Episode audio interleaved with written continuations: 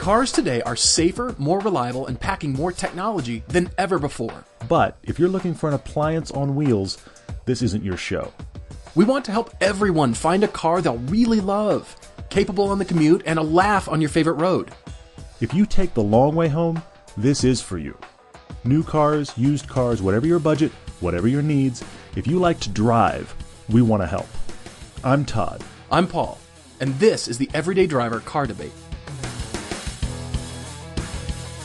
Hey everyone, welcome back to the podcast. I think I say that a lot, but really, welcome. We're happy to have you. We're glad you're listening. The podcast continues And- to grow. I will have you know. And we do this and we do this a lot. That's that's why you can say welcome back because it is Yeah. a regular thing with us. Yes. Yeah, yeah, this is nice. We've got uh, some debates, debates, debates. That's a new word, debates for you. Uh, we've got, uh, let's see, Bruce and Brad. Uh, This is pretty cool. I'm not sure where Brad. Very lives. different too. Uh, yeah, yeah. Bruce uh, wrote us a long email, which is great. A lot of good inf- information in here. He is in Santa Cruz, California.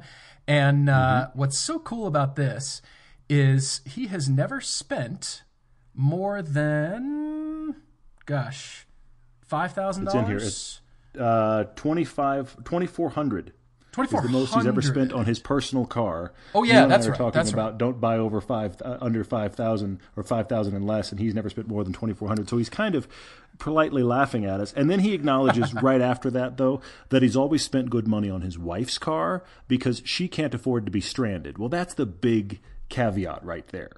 His wife has something that needs to just run. They spend real money Yeah. on it. He has a car where it's like, if I get stranded, I get stranded. Whatever. He spends twenty four hundred and he's good. But he's got a, for him a big budget. He's splurging to thirteen grand, which is going to be exciting.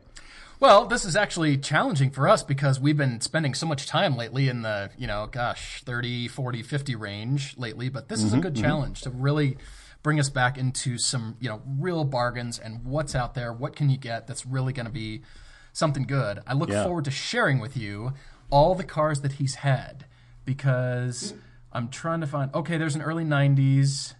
But so far, everything was in the 70s and 80s cars that he's had. Did you notice Which this? is why they were cheap to buy too. I mean, you know, Yeah. it's not like yeah, it's got exactly right. Well, then Brad, Unless you're buying an old 911 or a, or an original M3, I mean, your cars from the 70s and 80s, they just they you better believe you can get them cheap. exactly. Except for 80s Porsches now. But that's a side note. exactly, that's what I'm saying. One of those two. It's either an uh, 80s Yeah. 911 or a original M3. Those are expensive. Everything else is kind of like, well, how much do you have in your pocket? That I'll go with, you know. So We'll go with that. All right. So on to Brad. His budget is about double that. He's looking in the 25 to 27,000 range. And Yep. uh, got some thoughts. I'm I'm still warming to thoughts on you, Brad. Here, I'm uh, making a list here, but he's also got a different kind of list and different requirements, which is good. He's got kids, and uh, importing cars are not out of the question for Brad. So this is going to be kind of fun. kind Anyway. of random, yeah.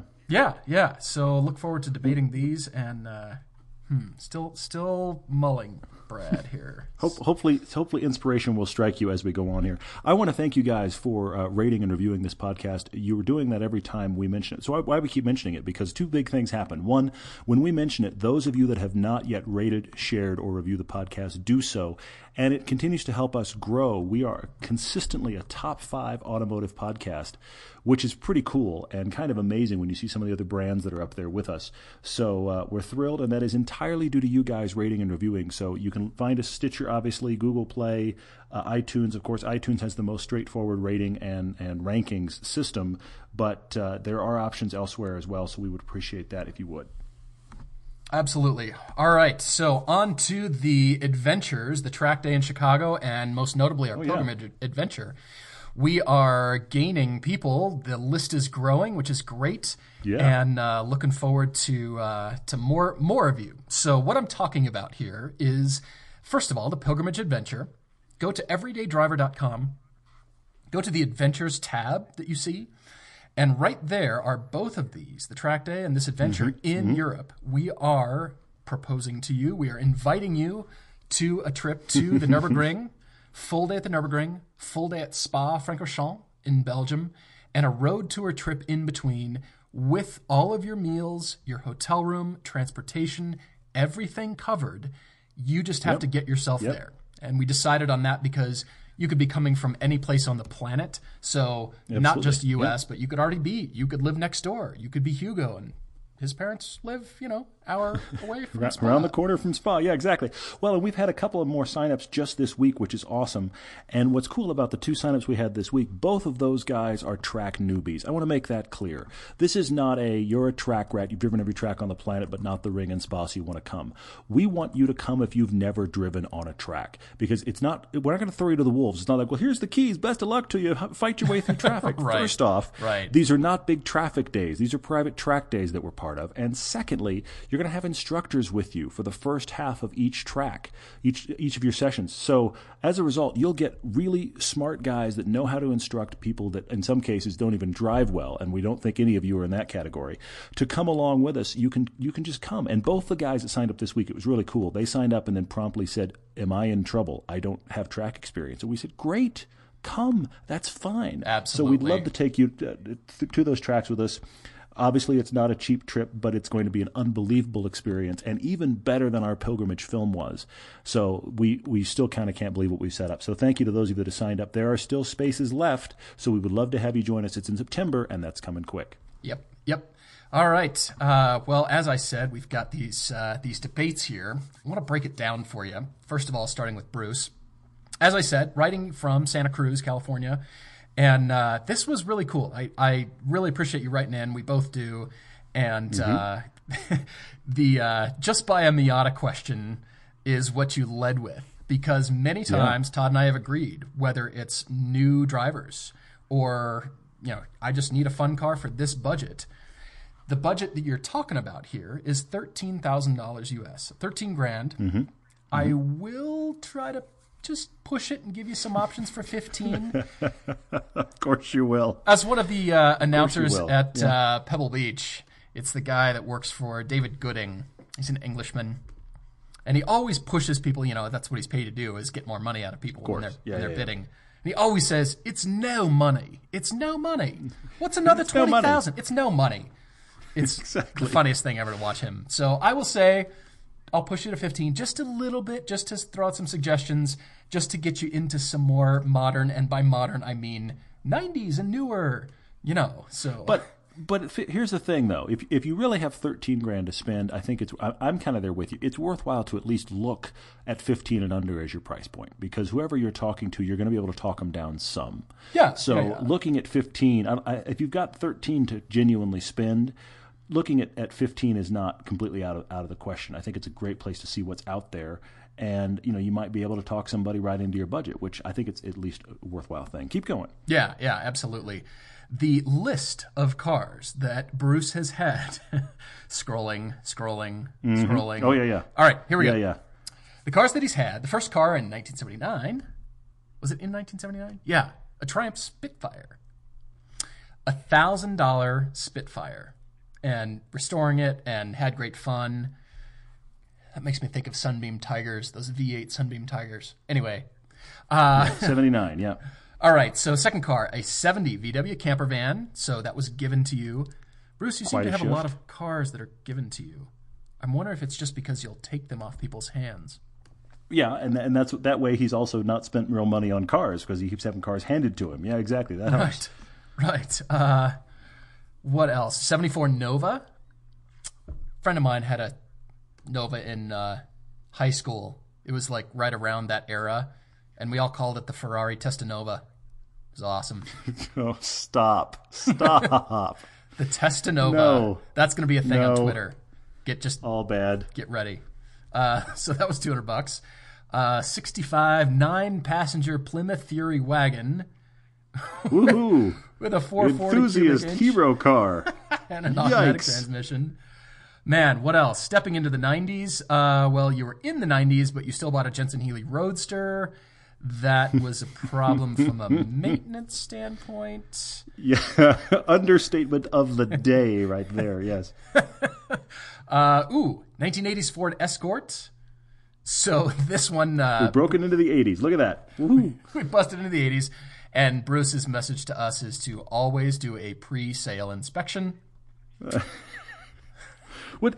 funnier. Bruce is actually kind of proving our five thousand dollar car problem uh, discussion. He's saying I've never spent that much on a car, but at the same time, his story goes on and on and just kind of goes, "Yeah, you got screwed. Yeah, you got screwed again." I mean, it's it's awful but funny. Anyway, keep going. Uh, what else? 79 Volvo 240 wagon. The box that the car came in. Ha ha! you've all heard that joke. It, the box that all other wagons come in. Absolutely true. So that was uh, 2400 bucks. Lasted a long time, very reliable. Those cars were reliable and built like uh, tanks were modeled after those cars. They looked at the Volvo wagons and went, "Huh, we could learn something." We should mount a gun on that. We should take that to war. you know what that needs? It's a 50 cal. That's what that needs. Oh, can you imagine Volvo wagons go to war? That would have been a chapter in history. Wow. Somewhere right. there are terrorists that are going to start buying Volvo wagons. Forget the Land Cruiser, man. I'm not buying 4Runners anymore. I'm buying a 240 wagon and mounting a 50 cal on the hood.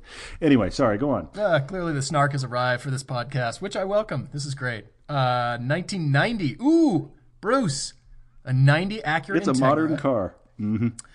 But uh, apparently, it lasted a shorter time than anything you had actually bought because, again, that was another car given to you. I think people just like to give you things, but again, mainly because Mm-hmm. Clearly, you'll probably yeah. just say, "Sure, I'll take it off your hands," which is great. I think it's hilarious. I could drive that. Why not? Let's I it. could drive that. That's still got some life left. Um, and uh, uh, then finally, a 92 Jetta, 1200 bucks. 10 years later, still running strong? Holy moly. All of a sudden, but see, this is the shift. All of a sudden, there's 13 grand to spend for Bruce. And he's talking about driving in the Santa Cruz Mountains. He's got a commute on a windy road. He wants, ideally, a convertible, and he wants to spend genuine money on it. And so, okay, you are you're stepping into a totally different class of vehicle. You've kind of leaned toward hardtop convertibles. You feel like the the ability to actually close out the world when you want would probably be nice, and that's left you with two major ideas, which is the NC Miata, which yes, the answer for you, Bruce, certainly could be Miata. The other one is the SLK, and you've come to us and gone, what am I missing? After listing those two, you've also mentioned the Mini Cooper as an outlier for you. Would that work? And you feel like it's a little tall and upright, but I would say to you, it looks that way. But the seating position is surprisingly low in a Mini. Those early Minis, especially, Yeah, your legs are very straight out front compared to what you think. I mean, they're the exact opposite in seating position from the Fiat 500, which is very like box van in its in its seating position. It just is. It's very high. Yeah, you're almost like you're sitting in a chair. Yeah, absolutely. Uh, you're sitting in a, hair, a chair holding a dinner plate is the thing we always talked about with, with that. That's how you drive that car. The Mini, your, your legs are almost straight out front. You're actually sitting pretty low, which is helpful in those cars. I think that is a worthwhile one to drive, but that's your big question. 13 grand to spend. You want it to be fun. You want it to be convertible. It's going to be a back roads car. You want it to run. That'd be nice. Uh, that's where 13 grand's going into. But you're saying, what am I forgetting? And I have three actually that you need to drive. I don't know any of other other than the answer, but you need to drive the three that are on my brain. But that NC Miata is a very compelling argument. Yeah, agreed. And you can get nice ones for 13 to 15 grand Yeah. in there. You can get mm-hmm. some really good cars that would be reliable. I mean, I don't think you'd know what to do with yourself if a car just ran. You just kind of scratch your head and sell it and buy a, or ask you to somebody to give you another car just to sort of like ah back to where you know. Anyway, just kidding. Huh? That's that's still that's still running. That's weird. Okay, all right. I'm gonna go drive. Why is my car still running?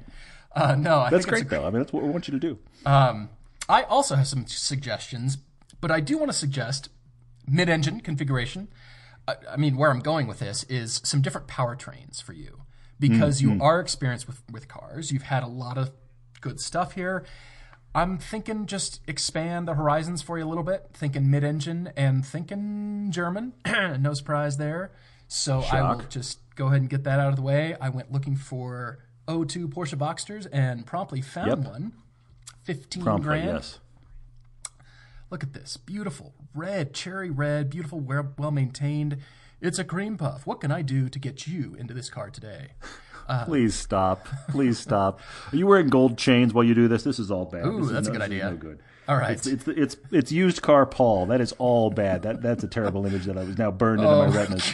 Moving on. Go on. Yeah. Go, okay. Oh my gosh. Well, as as much as a fan of Porsche that I am, I can't ignore those. And I, I think, I mean, gosh, 45,000 on an O2, that's nothing.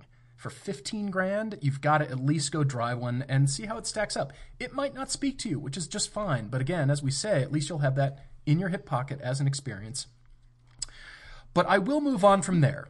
I will Well, hang on. I want to. I want to back your. I want to back your play on Boxster oh, do? for a second. Oh. yeah. I, I that's on my list. Because here's the thing. Look, I know it's the obvious Porsche card, and I'm gonna I'm gonna leave that. But since you brought it up, I do want to mention it.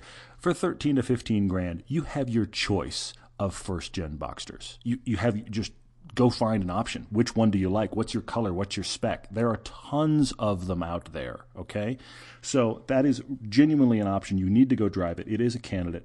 Somebody is screaming IMS bearing right now, and those Boxsters were less prone to it than the 911s. Of course, there is a fix for that if you were worried about it.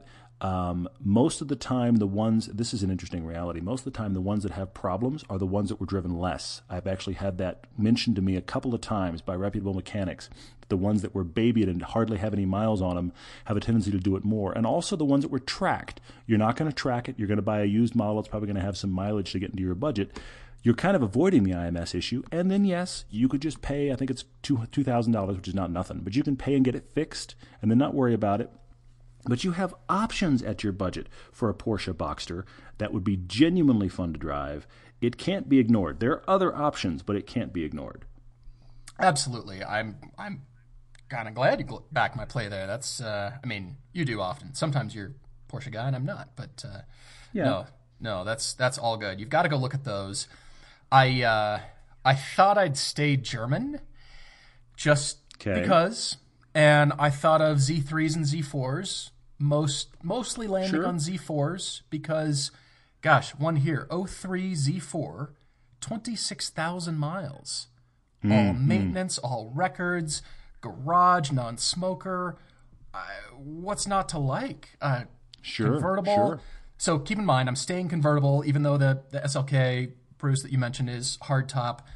Unless it's an SLK, a little bit harder to find the, the hard top convertible in this price category. So I'm saying just you know soft tops, Mm-hmm. As you can probably tell here.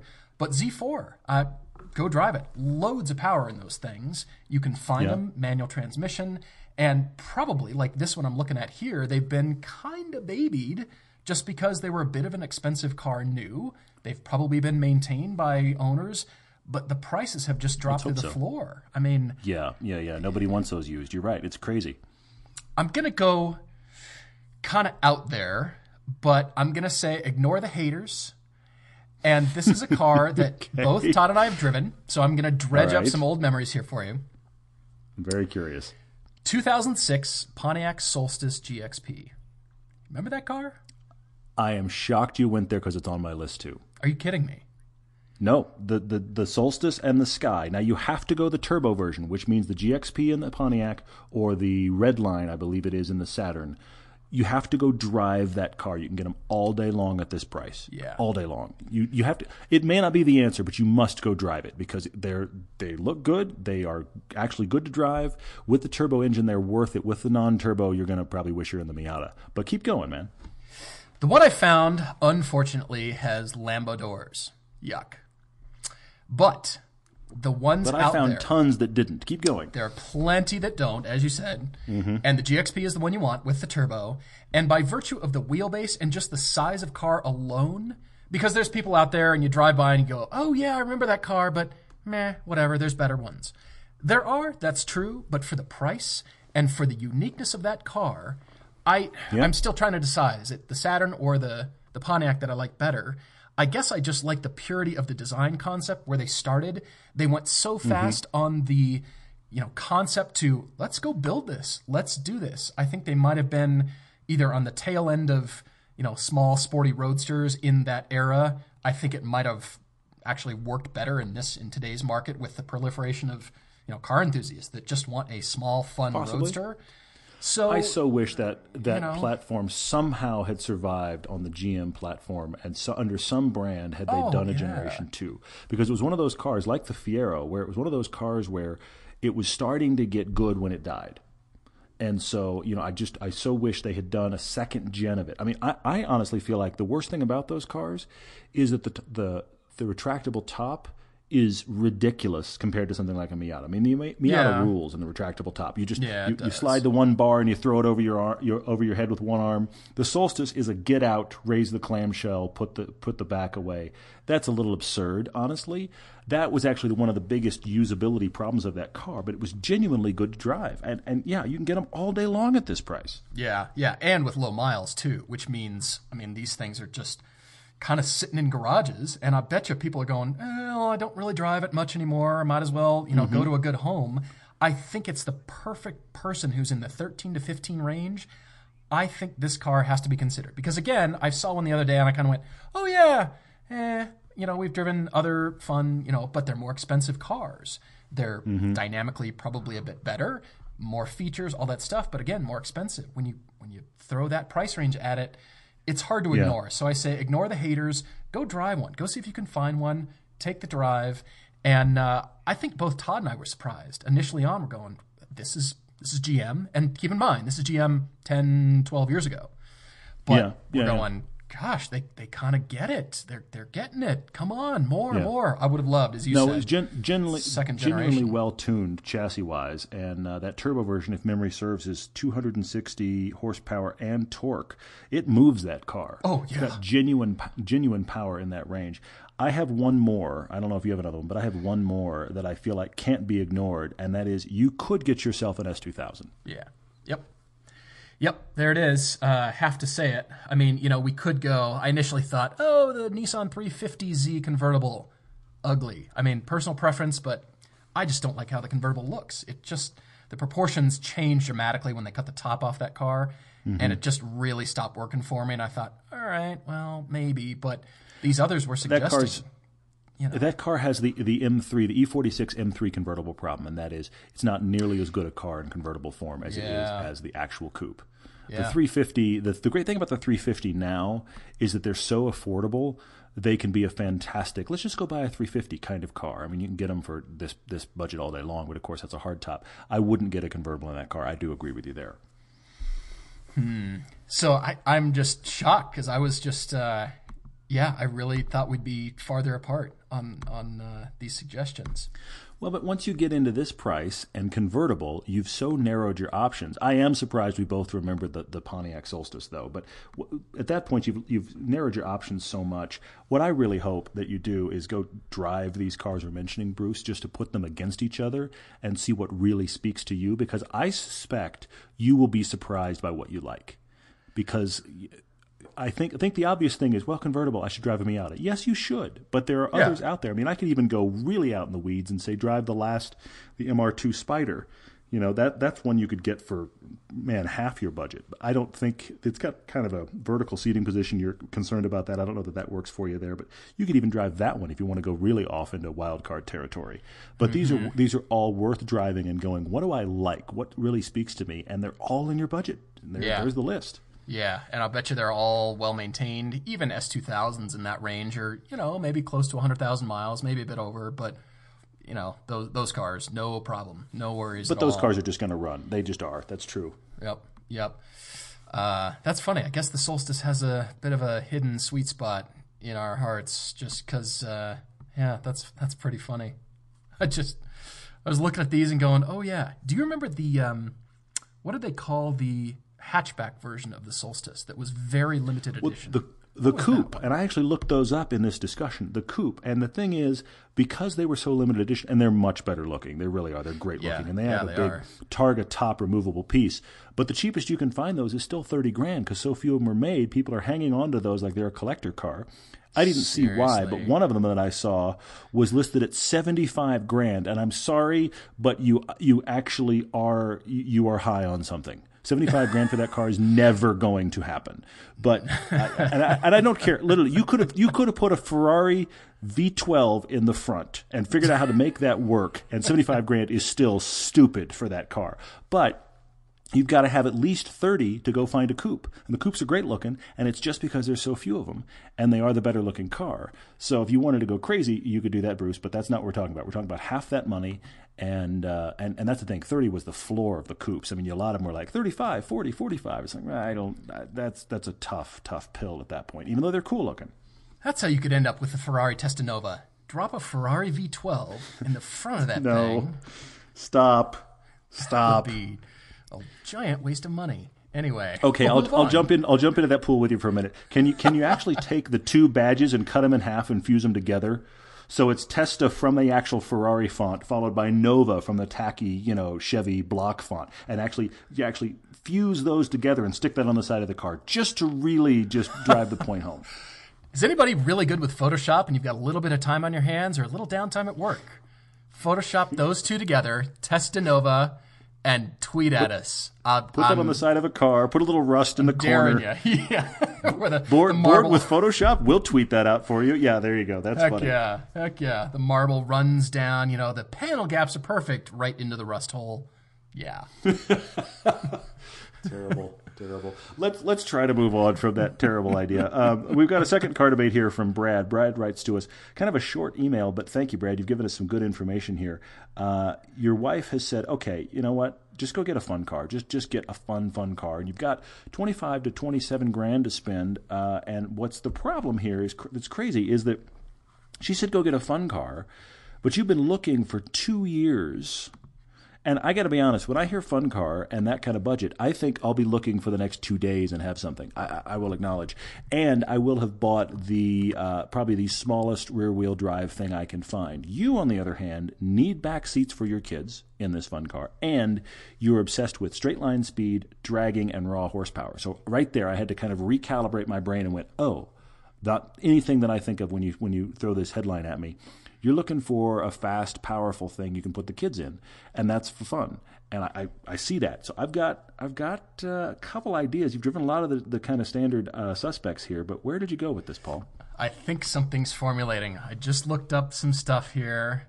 Just uh, looked up some stuff. I think some things are formulating. All right. Uh, I like, uh, as we've talked about, you are open to the import thing, importing, you know, out of country. Yeah, I wonder, are we limited to 25 years? We are, aren't we, on that? Yep. It's got to be 20. Yep, definitely. Ah, Gotta be 25 years idea. back. Yep, got to be that far back. I'll say it anyway, just for consideration, but I'll get there. Because I was thinking, uh, hmm. Well, I guess I'll start with that. And that is a Mitsubishi Evo 9. Even though you can get them here, I was thinking about, you know, some sort of interesting, you know, imported, you know, like an Evo wagon or, you know, I don't know what, what could be imported, but they're not 25 years old. Huh. Evo 4, 6? But uh, sorry, if you've got this kind of money, buy an Evo that's in the country. Uh, Yeah. we're, we're, we're creating we're creating extra issues to try to import an Evo just to say we imported it. There's perfectly good Evos that exist out there for 25 to 27 grand if you want to go Evo. I, I hadn't thought of that actually, but that is an interesting thought. I guess I only say that to kind of prove your point that you're talking about. That it is if you're going to import a car, everybody thinks of an R32, Skyline R32, and yeah, certainly meets the requirements. We can do that all day long.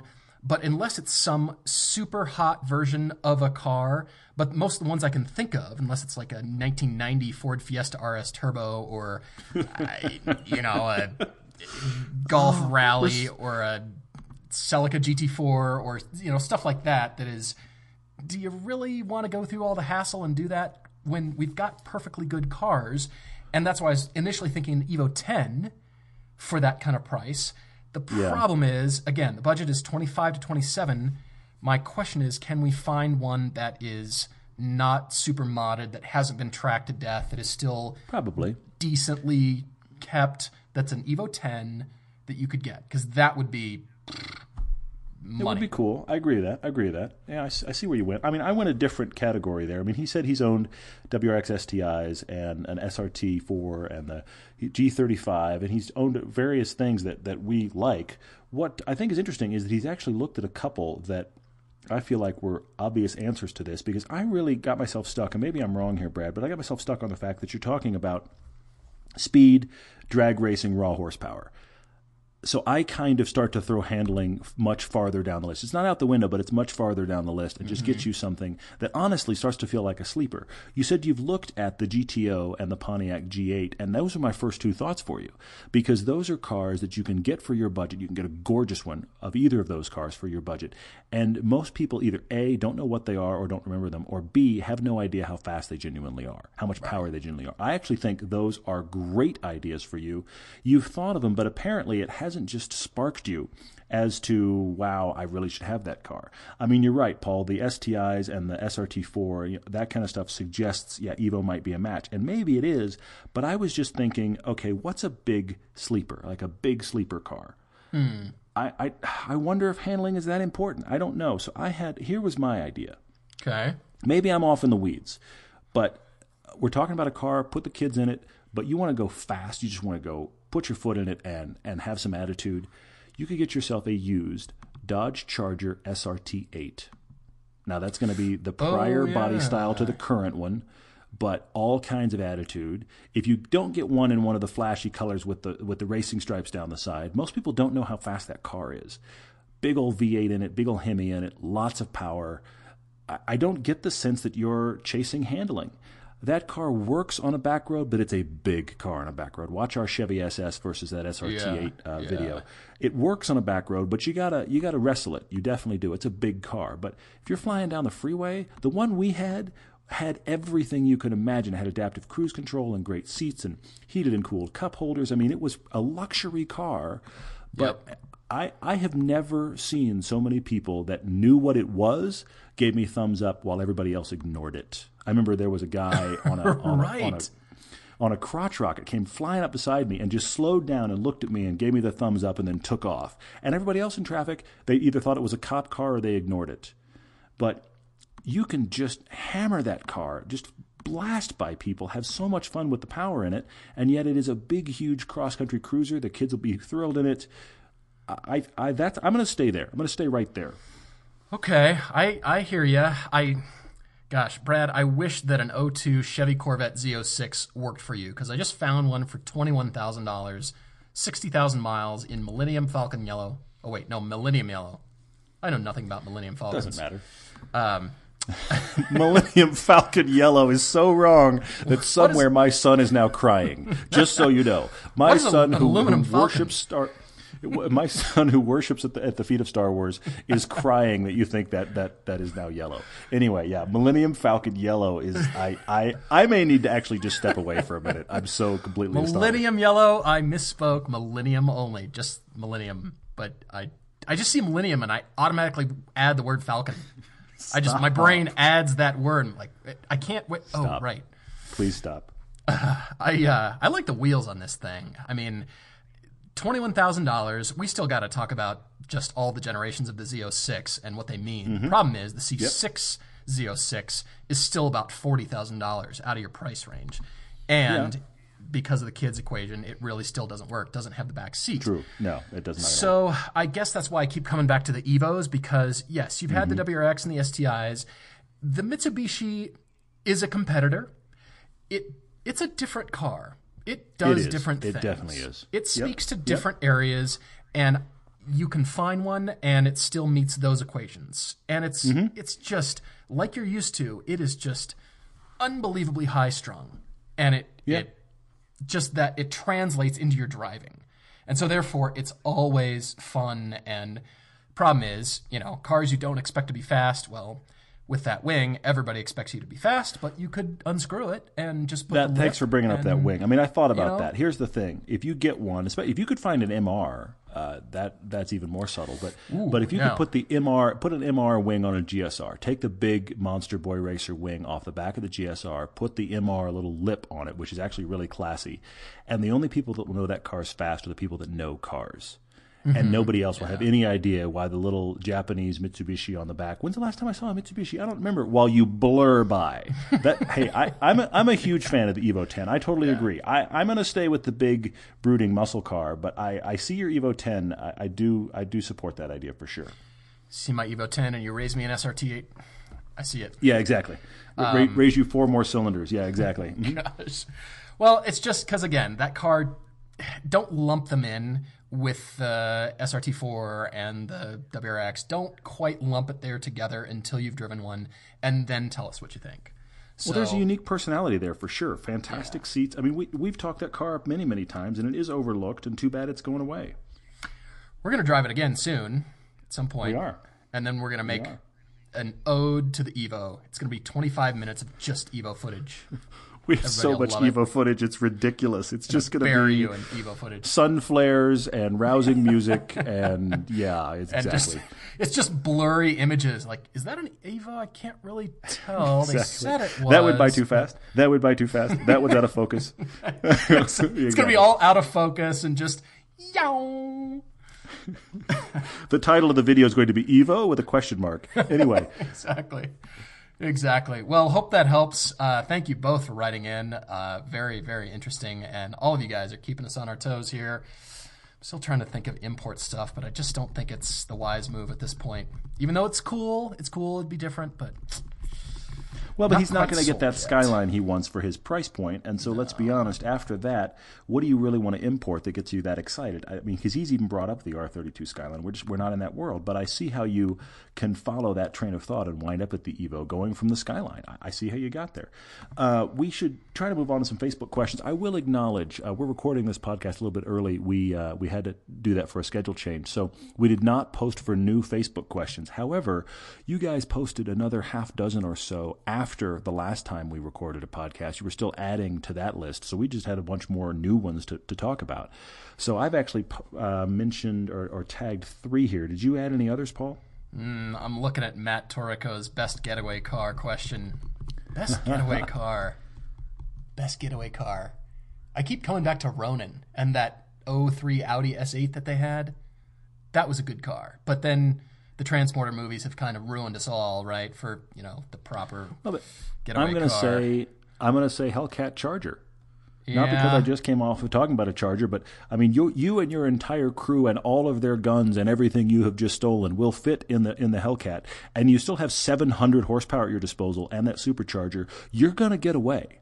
You might not completely yeah, get away, but for see, a time, and for those in Los Angeles that stop everything they're doing just to watch the chase on the news, they'd like to see a Hellcat for once. I mean, that would be just, it's almost a public service to drive that Hellcat as fast as you can across Los Angeles with the cops kind of chasing you. That's the craziest thing about LA car chases is that the cops chase at a safe distance which is just it's it's I, I literally don't have a, a, brain cell that understands that reality but right you know what if, if you're going to rob something, let's throw down and do it in style. Let's let's do you know seriously.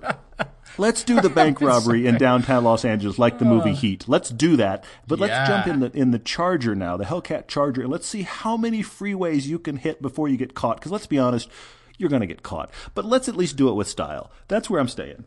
I like that a lot. See, Hellcat Chargers are useful and just you know not just for burnouts because uh, yeah, everybody tuning in, watching the car chase on TV would say, "Man, thank you, driver, whoever you are. How refreshing! Finally, a Hellcat. We get to watch a Hellcat." Leave you know what I've never done? Dust. I've never driven a Hellcat. I should drive one now. Yeah, I should exactly. drive one. know? I wonder if they're thirty thousand dollars yet. I should go find out. Huh. As as we keep saying, and I will continue to say, when Hellcats and GTRs are thirty thousand dollars, lock your doors, America, because the roads are going to be dangerous. I'm telling you. On the bright side, tire sales will skyrocket. Anyway, all right. Yes, invest in tires and lock your doors. That's going to be the, the, the reality. Yep. Awesome, awesome. Good question, but yeah, it's got to be big because you're obviously robbing something, and you've got stuff. You and your crew, yeah, and guns yeah. and crew and people and stuff. And, and, and here's and here's the ad. Yeah. Here's the ad. It says it says Dodge at the top of the at the top of the print ad. It says Dodge. It's one of them with guys in masks, but the tires just lit up. It's guys in masks with tires lit up, and the tagline just says, "Plan a getaway." Done. I love it. That's the other. That's the other Photoshop assignment for those of you listening. If you're just bored with Photoshop, you can build that one for us too. I'm not sure what we're doing with these, but apparently we're just building a Photoshop portfolio for no real apparent reason. But thanks That for one we're joining us. Yeah. We're sending to FT, FCA because I mean FCA. We're giving you gold here. Our, our, we're, we're, our Clearly, there is an un, there's an unserved market. I mean, really, you know, five guys on. with, with machine guns actually robbing a store. That's that. You know, they need getaway cars. This is a public Plan a service. It really is. That's Yeah. brilliant. Terrible. It's awful. It really is. All right, moving on. What else is on your list? Uh, we've got Anthony wrote in and said, uh, "What are what are our thoughts on uh, on oil change uh, variables here? Because you know the Germans now are saying a recommendation of fifteen thousand miles when you get your um, your BMW with the fifty thousand mile all in service, for example. Uh, they're they're I actually knew an owner." That called his BMW dealer at about six thousand miles when he bought his new BMW and said, "Um, hi, uh, yeah, I was wondering about service." And the guy on the other line went, "Is there a problem?" And he said, "No, no, no. I'm just wondering. What's your mileage? It's like almost seven thousand. The guy said, "No, no, it, that's not due till 15. So unless there's something wrong, we'll talk to you later. We'll let you know." So anyway, um, it has changed to a situation. I mean, Jiffy Lube has pushed the reality of every 3,000 miles you must do- do an oil change. If you're putting in synthetic, there is absolutely no reason to do that. The synthetic lasts so much longer than that. And you can start scouring the internet to the guys that actually, and there are many, will actually take a sample of the oil and send it off to a lab for the lab to tell them how much viscosity is left and how much longer that oil could have gone. So, I mean, there, trust me, I, I've seen this dark corner of the internet. It exists. Um, but, but, but the point is, but the point is that really good synthetic oil now lasts a long time. And if those manufacturers are giving you, like the BMW, 50,000 mile all in service, and they don't feel like they need to change it before 15,000 miles in, and they're covering you till 50, clearly they know something. They've done the testing that that's not going to wreck your engine. So, I mean, most cars now seem to be needing about 10 or 12. I'll give you two examples. The uh, the Porsche Cayenne that we have as a family car, it needs it about every 10. It lets you know it needs it about every 10. The GMC Acadia we had before that, it also lets you know how often it needed, needed it. That one averaged about every 12. So uh, this isn't out of out of the question for this to be a 15,000 mile service. The uh, first Cayman that I had, can't believe I'm saying that, uh, recommended 20,000. The car that I Yeah, have none now, of us can believe you're saying that either. But I can't believe it. Um, the Cayman that I have now recommends 20,000 service intervals, but I can tell you, the Porsche guys, myself included, we really don't pay attention to that. That is optimal condition driving with no, you know, hard Sure. revs and Sure, not being hard on the car, and you're just putzing around Phoenix like the prior owner of my car did. I think that's fine. but if you're driving the car, pay attention to what you're doing. With synthetics, five to seven thousand. That's my own personal thing. That might be a little bit of early maintenance, but again, you pay for it now or you pay for it later. And so, oil change is one of the cheapest things you can do. It's the lifeblood of your engine. True, It's the single cheapest, most effective thing you can do for your car. And if you keep on top of just a simple thing like an oil change, even though the Porsche dealerships want to charge you, as you've just stated in the video, the long term, your Cayenne long term. Oh yeah, yeah. Mhm. Oh yeah, yeah. They definitely um, they've got boat payments that are due apparently Mm-hmm. every month. They have kids to send to college at the Porsche dealer, so they, you know, they're yeah, they're going to charge you. Mhm. I mean, that's why I started doing them myself, and it's just Yeah, I know. I know. stupid easy, and you think. Three hundred and twenty-five dollars an hour for this? Really? I'm in the wrong business. Yeah, absolutely true. Yeah, I hear you. It's it's yeah, it's like making a pretzel, or I mean, it's just easy. Anyway, Oil changes like making a pretzel. I, I, I am so confused now. I, my brain hurts. Go on. Ay, ay, ay. So uh, I can tell you that uh, enthusiasts ignore that. They do it sooner. Could the car go that far? Yes, it could. Do you want it to? Do you really? I mean, it's your baby. So I say five to seven, and um, you know, even nine is fine. Nine, ten, okay. But uh, you know, especially if you're tracking it, dusty But environments. you're you're that touching you're touching on a side note. You have to know what kind of driving you're doing. I mean, in the case of the Cayenne that we have, and in the Acadia, what is that doing? That's doing family commute work. It's it, it's just that's what it's doing, and the car is measuring its own kind of how hard is it working, how hard is it revved, and it's it's then measuring the oil life and blah. It's what it's supposed to be doing. So anyway, but um, you know the the cars that I have that I drive hard, I'm running seven to ten, and I'm putting in nice synthetic, and I'm running seven to ten thousand miles between oil changes. So I'm with you. I wouldn't go 15 on a car being driven hard. If you're commuting it around and you live in a normal climate where it's not absurdly cold or absurdly hot, you've got a little more leeway there, or even a massive amount of dust in the air, you know, this kind of thing. These are all factors. You have to think about what's your environment, and that definitely affects the situation. If you're towing with your 911 or your Cayman, then you need to change your oil more frequently. If you're towing True. your That- motorhome, Yeah, that'd be a little bit helpful. What is the tow rating? Uh, no, Forget it. I don't want to know. Yeah, uh, I feather, I think. if that. You could tow your bicycle. Yeah, exactly. just drag it. Aye, aye, aye. Uh, yeah, as I said, the snark has uh, invaded the podcast, but uh, we will keep going because I like that Colin asked, uh, uh, "Does it bother us when car dealers list an automa- automatic transmission as a manual?" BMW listings seem to be the worst offenders, in his opinion.